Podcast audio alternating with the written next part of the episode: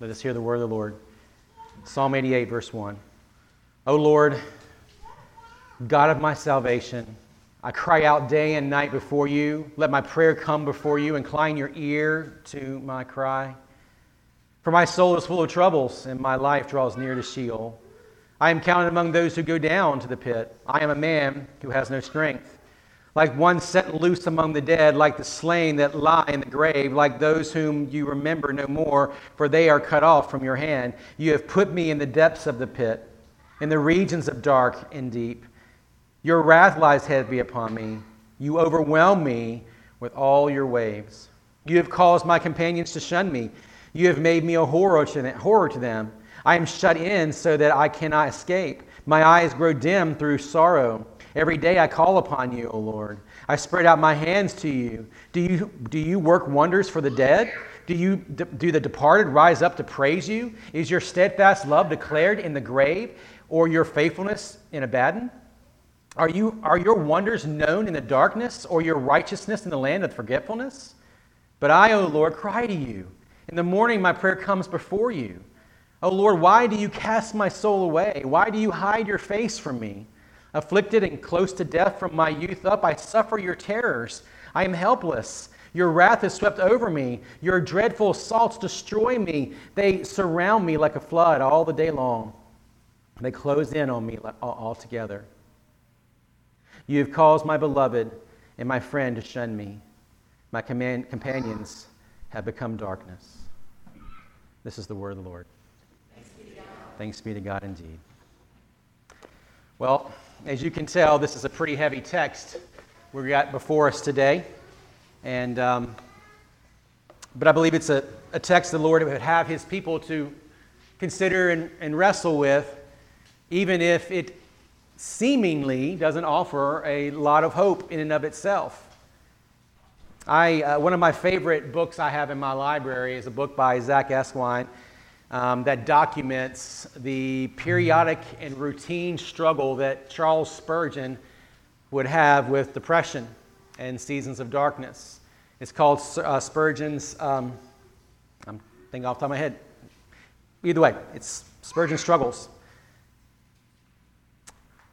And that may sound odd to us when you think about someone as, with the stature of a guy like Charles Spurgeon, who in England in the 19th century and the 18th century was the Prince of Preachers. He's, that's the title that has followed him even since his death and since his great leadership there in the Metropolitan Tabernacle, there in um, Baptist Tabernacle there in London.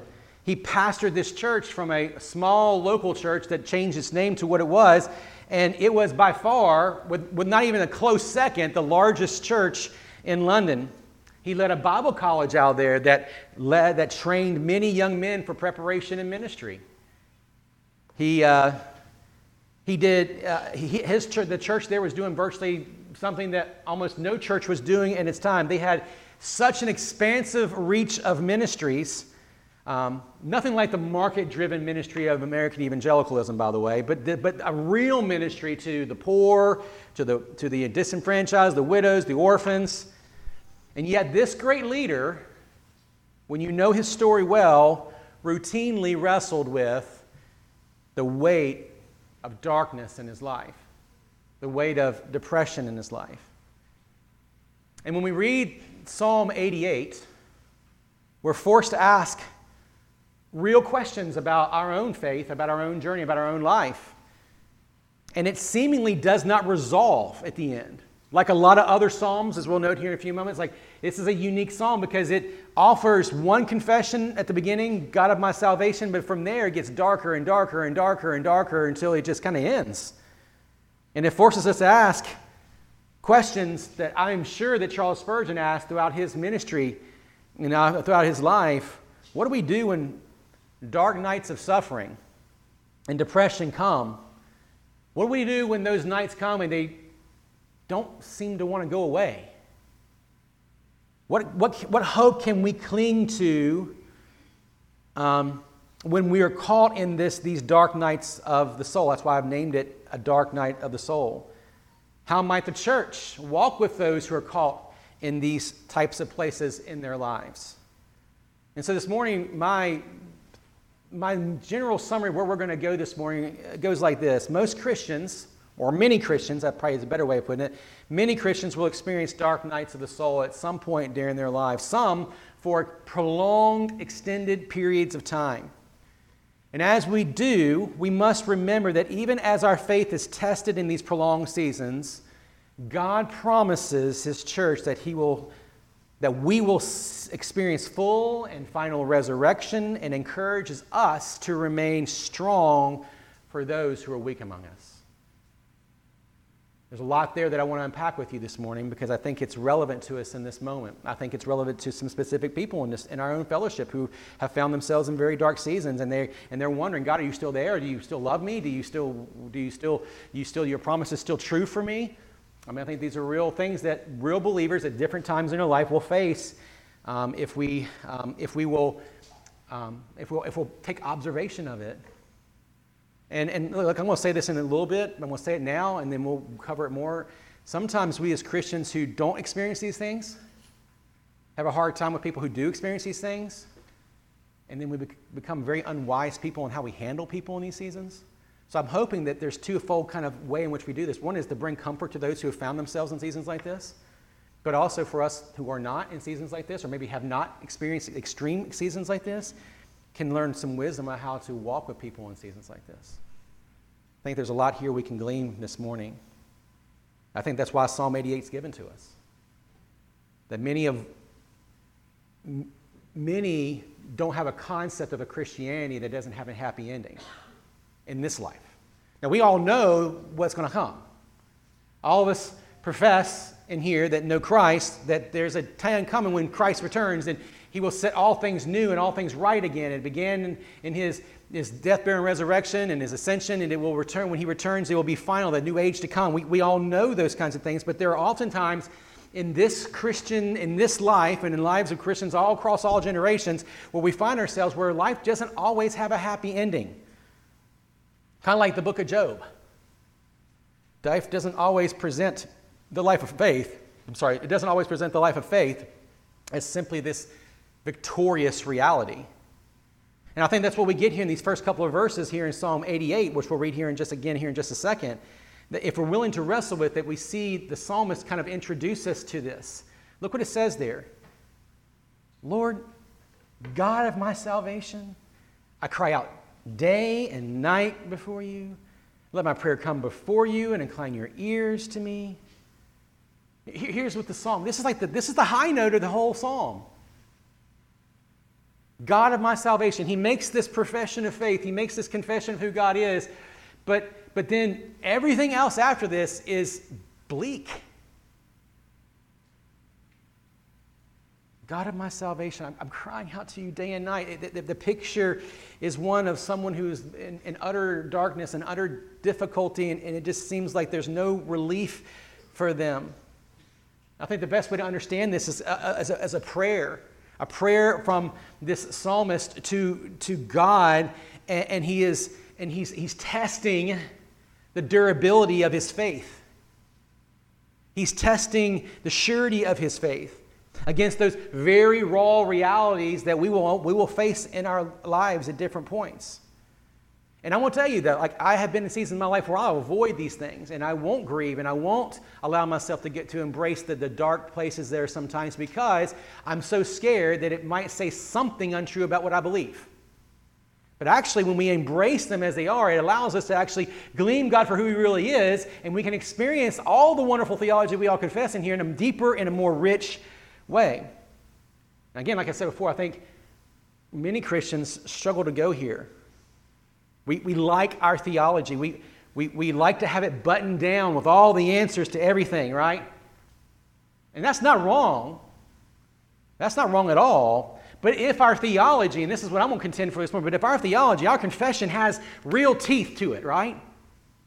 real teeth to it. It remains steady even as we wrestle with these truths again and again and again in light of all the mess that life throws at us at times. And particularly for those who find themselves like, I'm not even sure what I'm holding on to anymore, but I'm still holding on to it. And I know that's true for some of us in here in this room this morning. And so our outline is going to be pretty simple on the text. We're going to kind of walk through it under three headings, and then we're going to come back and do some concluding thoughts at the end here. I'm not going to say everything that could be said about this text, of course. We could spend, I think, several Sundays working through this. But I think what we're going to sit here, sit with in this text this morning is going to help us um, do three things, which is kind of our outline. Number one, it's going to help us to understand seasons of dark of soul darkness, right? Seasons of a dark nights of the soul. Help us understand them better. Number two, it'll help us wrestle with God's uh, sovereign sovereignty and comprehend His sovereignty in the midst of those places. And at the end, it'll also help us understand why it's so routine for many of us who find ourselves in these places to isolate ourselves and want to pull back from God's people when in reality we should be pressing into God's people and God's people should be pressing into us. So, those are the three main ideas we're going to walk with this morning. So, let's understand for a moment a little better, hopefully, from this text. Um, these dark nights of the soul. Now, I want to say a couple things before we get back into the text in verses 3 through 5 and 15 through 17. I think it's important that we understand some more context for the Israelites in this very moment uh, the Israelites didn't have a completely worked out theology of the afterlife.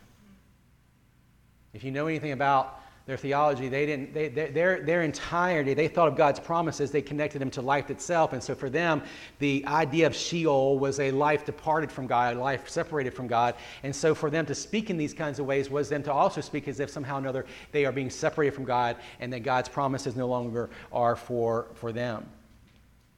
And I think this is very helpful for us if we'll let it um, help us think through this a little bit in terms of even that moment, because there's this whole arc of redemptive history that God's unfolding throughout the Bible from Genesis to Revelation. And there's always, there's always mirrors all the way through the Old Testament that show us bigger pictures than maybe we're willing to see. But nonetheless, as we're going through this arc of redemptive history, we got to understand that, the, that, that when the, back then they were not able to see what you and I as believers get to see today. Okay? And so it's important that you and I understand the, uh, and, and begin to dive into the whole progressive unfolding of God's redemptive plan and, and, and, and, and how that will then impact us in our own personal theodicy, yes? Our own place where we are wrestling with these things. But I think there's a second thing here that's very closely related to it.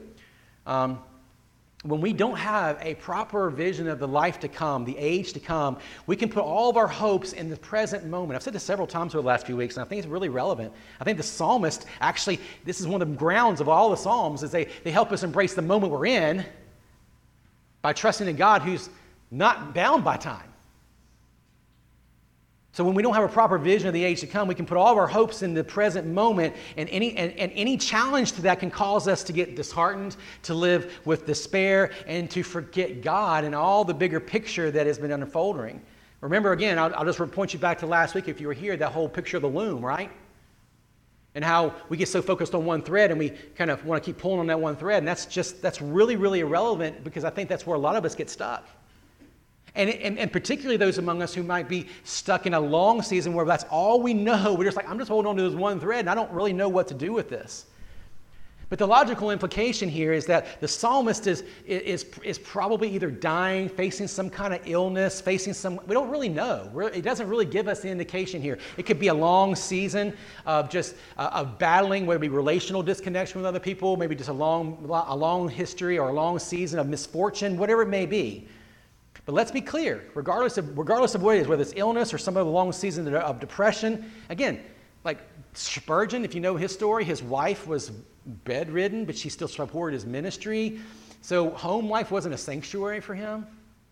And he was, and he, and he was a workaholic, literally was a workaholic. And he gave himself to these kind of things. So, so a lot of the things that he found himself struggling with was his own, was his own, his own issues. But nonetheless, he found himself in these dark spaces in here, no matter like, what happens in these moments is that what we can, we can begin to tell ourselves is that we're blown in this. And that the only thing left for me is death. What's, what's to look forward to?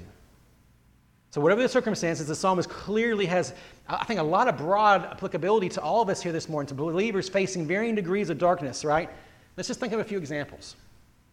We can think about believers who are in extreme contexts across the globe, both in our generation and in generations in the past, and them feeling the danger of being a believer at every turn. For some of them, they get caught into that and they're like, man, death might be preferable.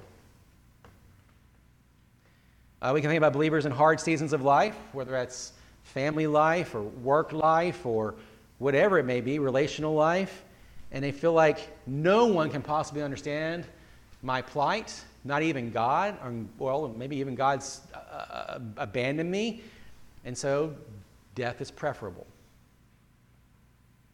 We can think of believers who face prolonged battles of illness or disease with no relief, and sometimes death feels preferable.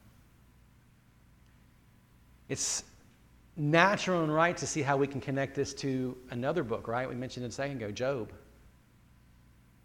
If you know anything about Job, one of the one of the wonderful I get to study Job when I was in college and just wrestling with those kind of hard questions. If, if, if God is good, then why do people suffer, right? Uh, maybe you're familiar with the book by Harold Kushner. Uh, he's a, a, Jewish man, Jewish professor, Jewish scholar, and he wrestled with this. Now he comes to the wrong conclusions. Why do good things happen to bad people? I'm sorry, why do bad things happen to good people? And I think, you know, we get the we get that. We understand like he's asking the wrong question just by the title, right? But that doesn't mean that we can just dismiss hard times. I mean, Job was a righteous man for all intents and purposes. God said so. He was a righteous man, and he sought to honor God. He sought to pray for his children. He sought to build a, a life that glorified God. And, and, and, and, and because God had, a, had desired to allow the things to come, befall him so that he could display his glory, his entire life crumbled around him. A tornado destroyed his property, killed his children. His marriage disintegrated, I mean, got quite embattled. His health was failing, and he had a bunch of dumb friends who had no concept how to walk with him in the middle of this. I, mean, I can imagine a more miserable life than that, right? All of it, we were told, though, is from God. How do, you, how do you wrestle with that? How do you square with that? I think this is exactly the nature, and there's some even posit that the writer of this is actually the one who wrote Job and gave us Job. We don't know that for sure. That's just a speculation. But some scholars believe that, and you can see the, the, the similarities between Psalm 88 and the whole narrative of Job. But what do we do with God in that? I mean, the, the psalmist does this in this text.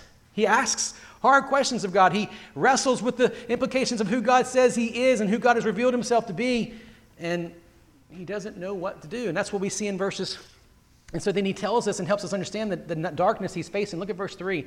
For my soul is full of troubles, and my life draws near to Sheol. I am counted among those who go down to the pit. I am a man who has no strength, like one set loose among the dead like the slain that lie in the grave, like those whom you remember no more, for they are cut off from your hand. Look also verse 15 through 17. Afflicted and close to death from my youth up, I suffer your terrors. I am helpless. Your wrath is swept over me. Your dreadful assaults destroy me. They, they, they, they surround me like a flood all the day long. They, they close in on me altogether. It's true, isn't it? I mean, this psalmist is, is number one, overwhelmed by his troubles. Darkness is an overwhelming reality. And, and, and one of the things we've got to recognize when we're not in it and someone else is, this is, this is it's not always easy to just kind of throw our little pet little Christian colloquialisms into it. As if somehow know that they don't believe that or haven't believed that in their past. What are the circumstances of the, the lament of this particular passage, they, he feels trapped. He even says as much. He's trapped by the darkness of the moment. His, his faith is still intact. Because again, he said it right there beginning God of my salvation. His faith is still seemingly intact, but he's definitely feeling the testing of it in the midst of the circumstances he's facing. Not only that, but darkness makes us feel weak. I'm a man without strength, he says. Not only is he trapped by them, but he feels utterly incapable to do anything about it. Whatever it is he's facing, he has no resource within himself to address it. And I will say this later and unpack this a little bit more, but I don't know that's entirely a bad thing. In fact, it might be exactly the reason why God allows these situations in our life. So that we actually return back to a God who actually is sovereign and good over, over our lives. And sometimes, sometimes, the Lord allows that in our life. Darkness makes us feel forgotten by God. I mean, look what he's cut off from God. Look at how many times he says this in these, these few verses we just read. For someone in this time period, as I mentioned a minute ago, facing death with no worked out theology of life, this sounds dreadful.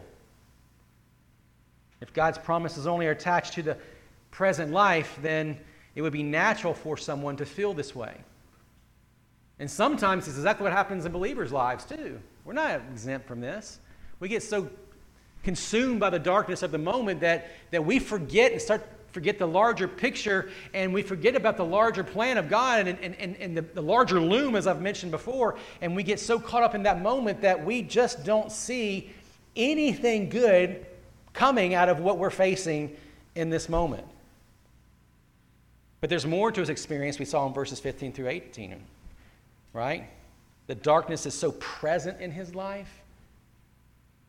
And just notice what he says there in verse 18 that my companions have become my darkness. Like, dark, like his, he's been abandoned by everyone, and his closest companion is his depression, is his darkness, is his dark night of the soul. This is all he has. Like, he doesn't feel any relationship to anyone else around him. He feels absolutely numb to everything else around him.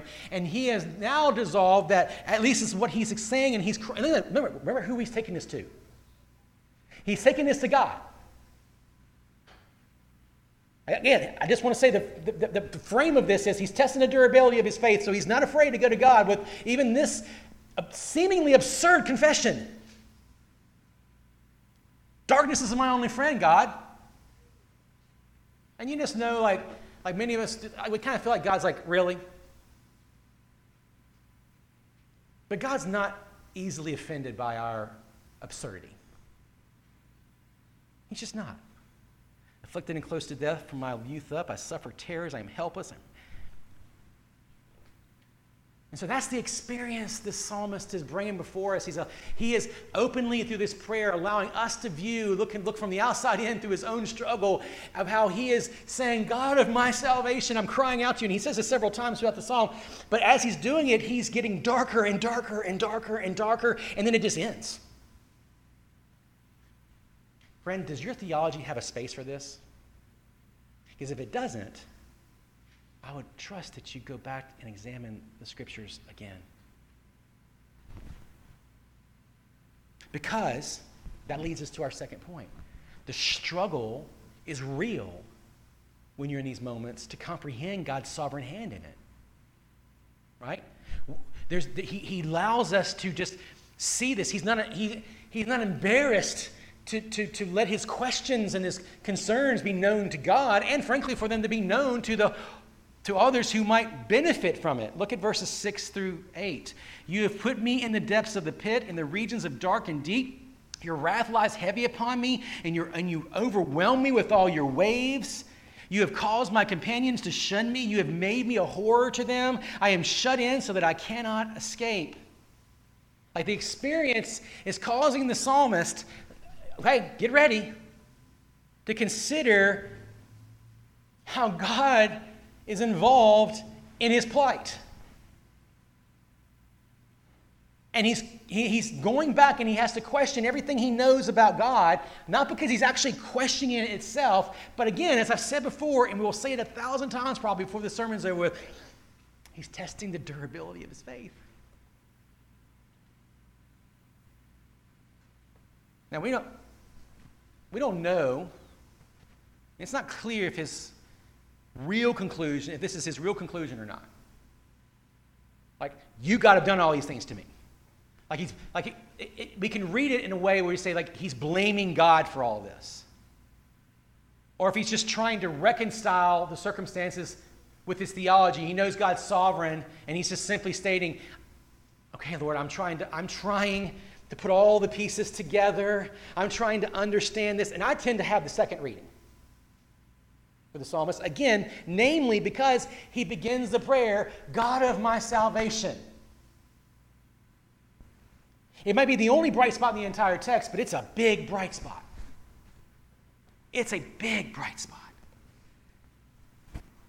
So, based on his profession there in verses 1, and frankly, he comes back to it in verse 9 when he, he continues to say, My eyes grow dim and through sorrow, but every day I call upon you, O Lord, and I spread out my hands to you. Like, I, I just tend to believe that the second option is the most reasonable and likely option for the psalmist. It, it, it highly, it's highly unlikely that he actually believes that God is out to get him or to hurt him. It's highly unlikely. Rather, he's bringing his plight before the Lord, seeking to reconcile what he knows about God as he has revealed himself to his people. It's kind of a confronting the dark night of the soul with the truth of who God is. It's, it's actually a confronting of his own soul, though, more than it is reconciling his theology. And, and he's willing and knows his God's big enough to absorb his questions. Mean, that's exactly where he goes in the second part here, right? Verses 10 through 12. Do you work wonders for the dead? Do you do the departed rise up and praise you? Is your steadfast love declared in the grave, or your faithfulness in Abaddon? Are your wonders known in the darkness, or your righteousness in the land of for forgiveness? I mean, just put those questions in more real world terms for us. Will you be with me in death? Again, for the Jew in this moment, for the Israelite in this moment, this was inconceivable. This is the land of forgetfulness. And so he is, in some ways, he's working out his theology of end times or, or, or the afterlife right here before us, right? Will you get the glory? Does, is there, do you actually get glory from my suffering, God? Will, with my faithfulness, will my faithfulness, or will your faithfulness be magnified from the grave? If I'm just dead, do you get glory from that? Do, do, do you, did your faithfulness show through that? Again, the afterlife was seen as a place of being cut off or forgotten by God. For the Israelite, there was no answer for death. It loomed over life, even those of the people of God. It would be centuries before the idea of resurrection would even come into, the uh, into Judaism in any legitimate way. And in Jesus' time, we see those two schools, right? The Pharisees were the ones who believed in the resurrection, the Sadducees were the ones who didn't believe in the resurrection. Now, we typically hear people say, well, the Sadducees were the liberals. Actually, they weren't, they were the traditionalists. Because, again, as I said before, historically, the Israelites didn't have a worked out theology of the end time, so they had no place for the work of resurrection. It was actually the Pharisees who, in their theology, worked out as they began to work and understand God's promises, started to see that there's actually resurrection in God's promises. And that's the tension that we see in Jesus' time. And here we got Jesus who's coming in, and he's bringing real life to that truth.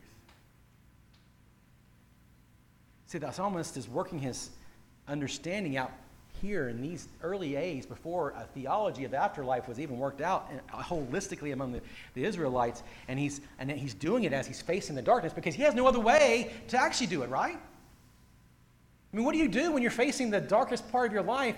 You have no other recourse but to say, all right, this is what I've always known. God, is this who you are? And how do I reconcile that with all the promises that you've given me in, in your word? The resurrection of Christ and the promise of our future resurrection as the promises of redemption continue to unfold reshape this for us, doesn't it?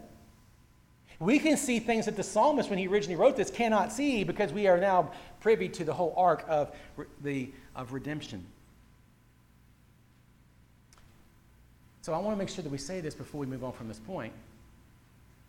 God is not afraid of us working out, testing the durability of our faith and he's not some fickle child with, um, with short man syndrome. He gets offended because we might have to wrestle with what we believe about him in the midst of life's real circumstances. In fact, he would say he would welcome it. Come. I am a strong arm for you. I am a strong shoulder for you. Jesus says as much in the Gospels.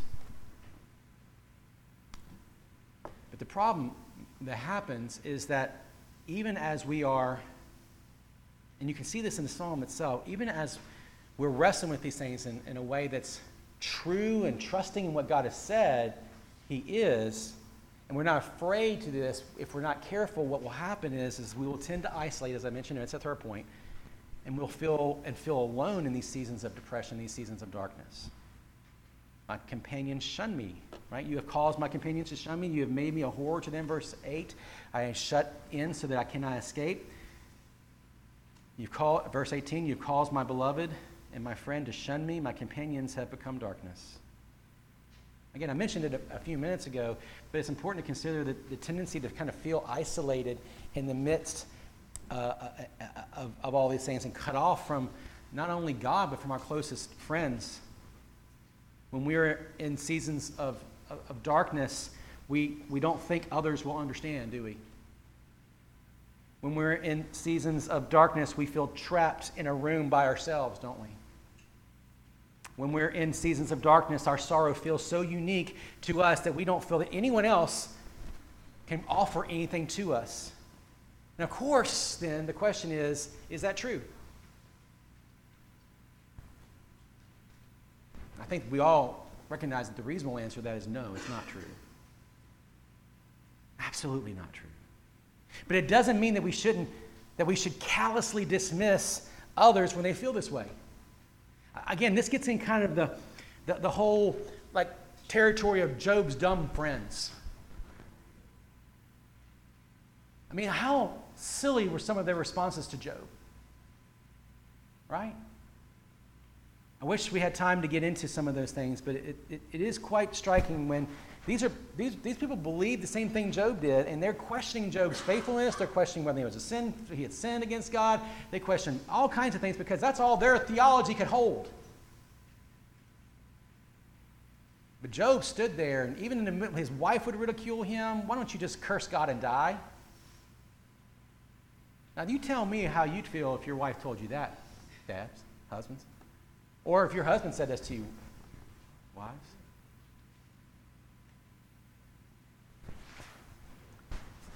If we read Job and consider how his friends approach Job's suffer, we see almost in every case how not to approach a person in dark nights of the soul. Right? Don't be that guy. Like, if you don't take anything away from it, don't, don't be that person. Don't just offer theological platitudes as if the person you're offering to has, has, has either one, forgotten them, or eh, two, have denied them altogether. It's likely they haven't. They just need space, they need a constant friend, they, they need time to test the durability of their faith. Doesn't mean you need to be absent from that. In fact, I'd say quite the opposite. Instead of offering superfluous counsel, and I've done this too many times to people in times of suffering, and I've done it mostly not out of concern for them, but out of fear of my own faith. Right? Our God's big enough to absorb all of that. Our presence with, with gospel assurance is still very vital. And it helps us be a faithful friend who just stands. And did you know that you can stand and proclaim the gospel in silence with a brother and sister in Christ? Just be there. Allow them to wrestle and think through why this is the case. Don't be Job's dumb friends, right? For, for those of us in here, like we, we may not get it. We, we may not understand why someone's going through this, and we may postulate all kinds of reasons why they might be in that place. But again, this is what Job's friends did. And so let's just kind of finish with a few concluding remarks, pulling some of these, since I've been using this theme of threads, let's pull some of these threads together. There will be seasons where the surety of our faith will be tested. We're not always ready for them. In fact, I would probably guess we are never ready for them. And whatever we are make of these dark seasons, we must remember that when we are free to step away from them, if the Lord allows, and examine the truth of the moment and examine the truth of what God, who God is, we will see, even if it didn't feel like it, God is still there. He is in control even in the most difficult places of life. Again, the reason we know that this is the, the, confession of this psalmist is because he starts with the confession and he keeps reminding him, I'm crying out to you. He keeps going back to the foundation throughout the whole psalm. I'm crying out to you, Lord.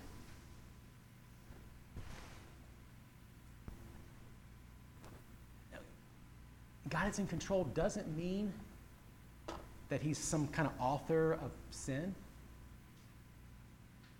That he's some kind of, you know, maniacal God who is capricious and just allows us to suffer and somehow he gets his kicks, kicks and giggles out of it?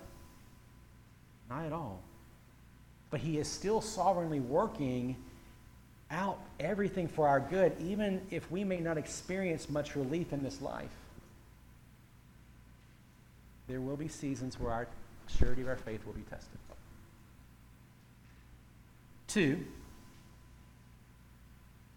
and closely connected to the first point, is dark nights of the soul are often prolonged with little to no relief. You know, there's a lot of Christians who live the Christian life with trusting and, and believing that God will get the final word, but they will never feel the relief of suffering in their life?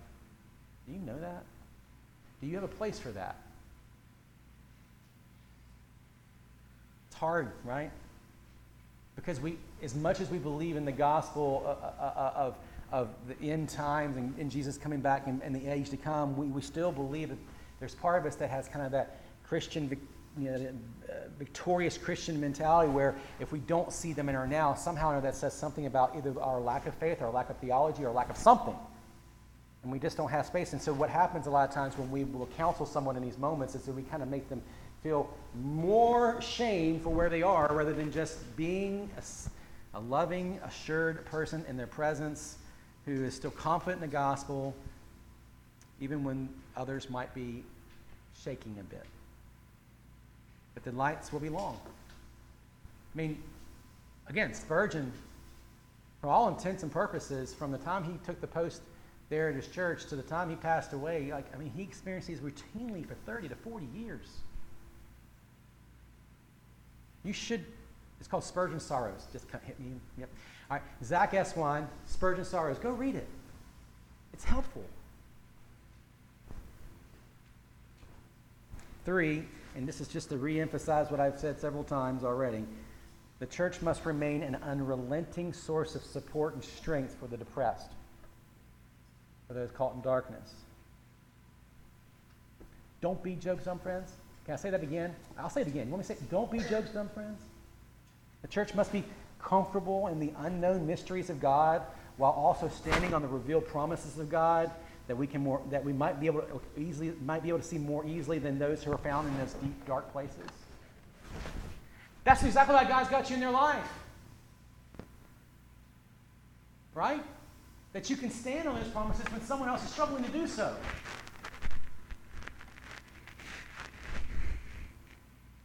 I think it's one of the things that only the church can provide, though, right? I mean, there's all kinds of organizations out there where people find community, right? And that's part of the problem. But when the church actually is the community that we're designed to be, we provide something the world cannot offer, which is grace and mercy and presence in the midst of life's hardest situations. I, I have met many Christians, and perhaps those who are formerly professing Christians, however you want to wrestle with that, who walked away from the church because they didn't find that space to suffer in the church. They didn't find it. And the church must be careful not to simply like articulate it in like our theology as intellectual repository of theological information. Right? Lord, help us not to be that. That somehow that's and that becomes so disconnected from the real gritty aspects of life. Our theology only offers this, I argue it actually renders itself useless. And then last, and this is, this is the thing that this land, right? Because again, we see from a vantage point that the psalmist doesn't see from. We will experience future and full resurrection. Like it awaits us. Friend, if you're here and you've been caught in the long season of just struggle or suffering or, or a battle with whatever it may be, it could be a battle with sin, could be battle in a relationship, it could be battle in, in just circumstances, it could be battle in any number of things. It could be battle with your physical health, whatever it may be. Dear brothers and sisters, when the cloud clears, we will see that our resurrection is sure. Amen? I if we get nothing out of the gospel, we get this out of the gospel. Real resurrection. In the age to come, that will be the most glorious and joyful rest you and I can possibly receive. And that we all long for all the way through this pilgrimage. That's my hope for us. Church will be there to help people in dark times, and people in dark times will know that the church is a real place to go to. So there's people standing in there with real, tangible hope, real, tangible witness of what God is, who God is, and what He is doing and what He will. Amen. Let's pray. Father, this morning as we take the implications of this text and think through some of the things we've read here in life, may our theology grow and, and, continue to strengthen so that we might, one, have a deeper rest and a deeper, a deeper uh, hope abide more deeply in you, God, through your Son Jesus.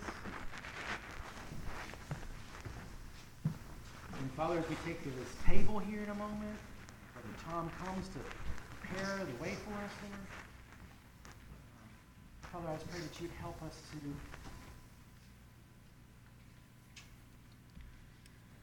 help us to enjoy this communion together as your people, knowing that that is coming. There's a feast coming that we will enjoy forever and ever and ever. And this is just a small picture.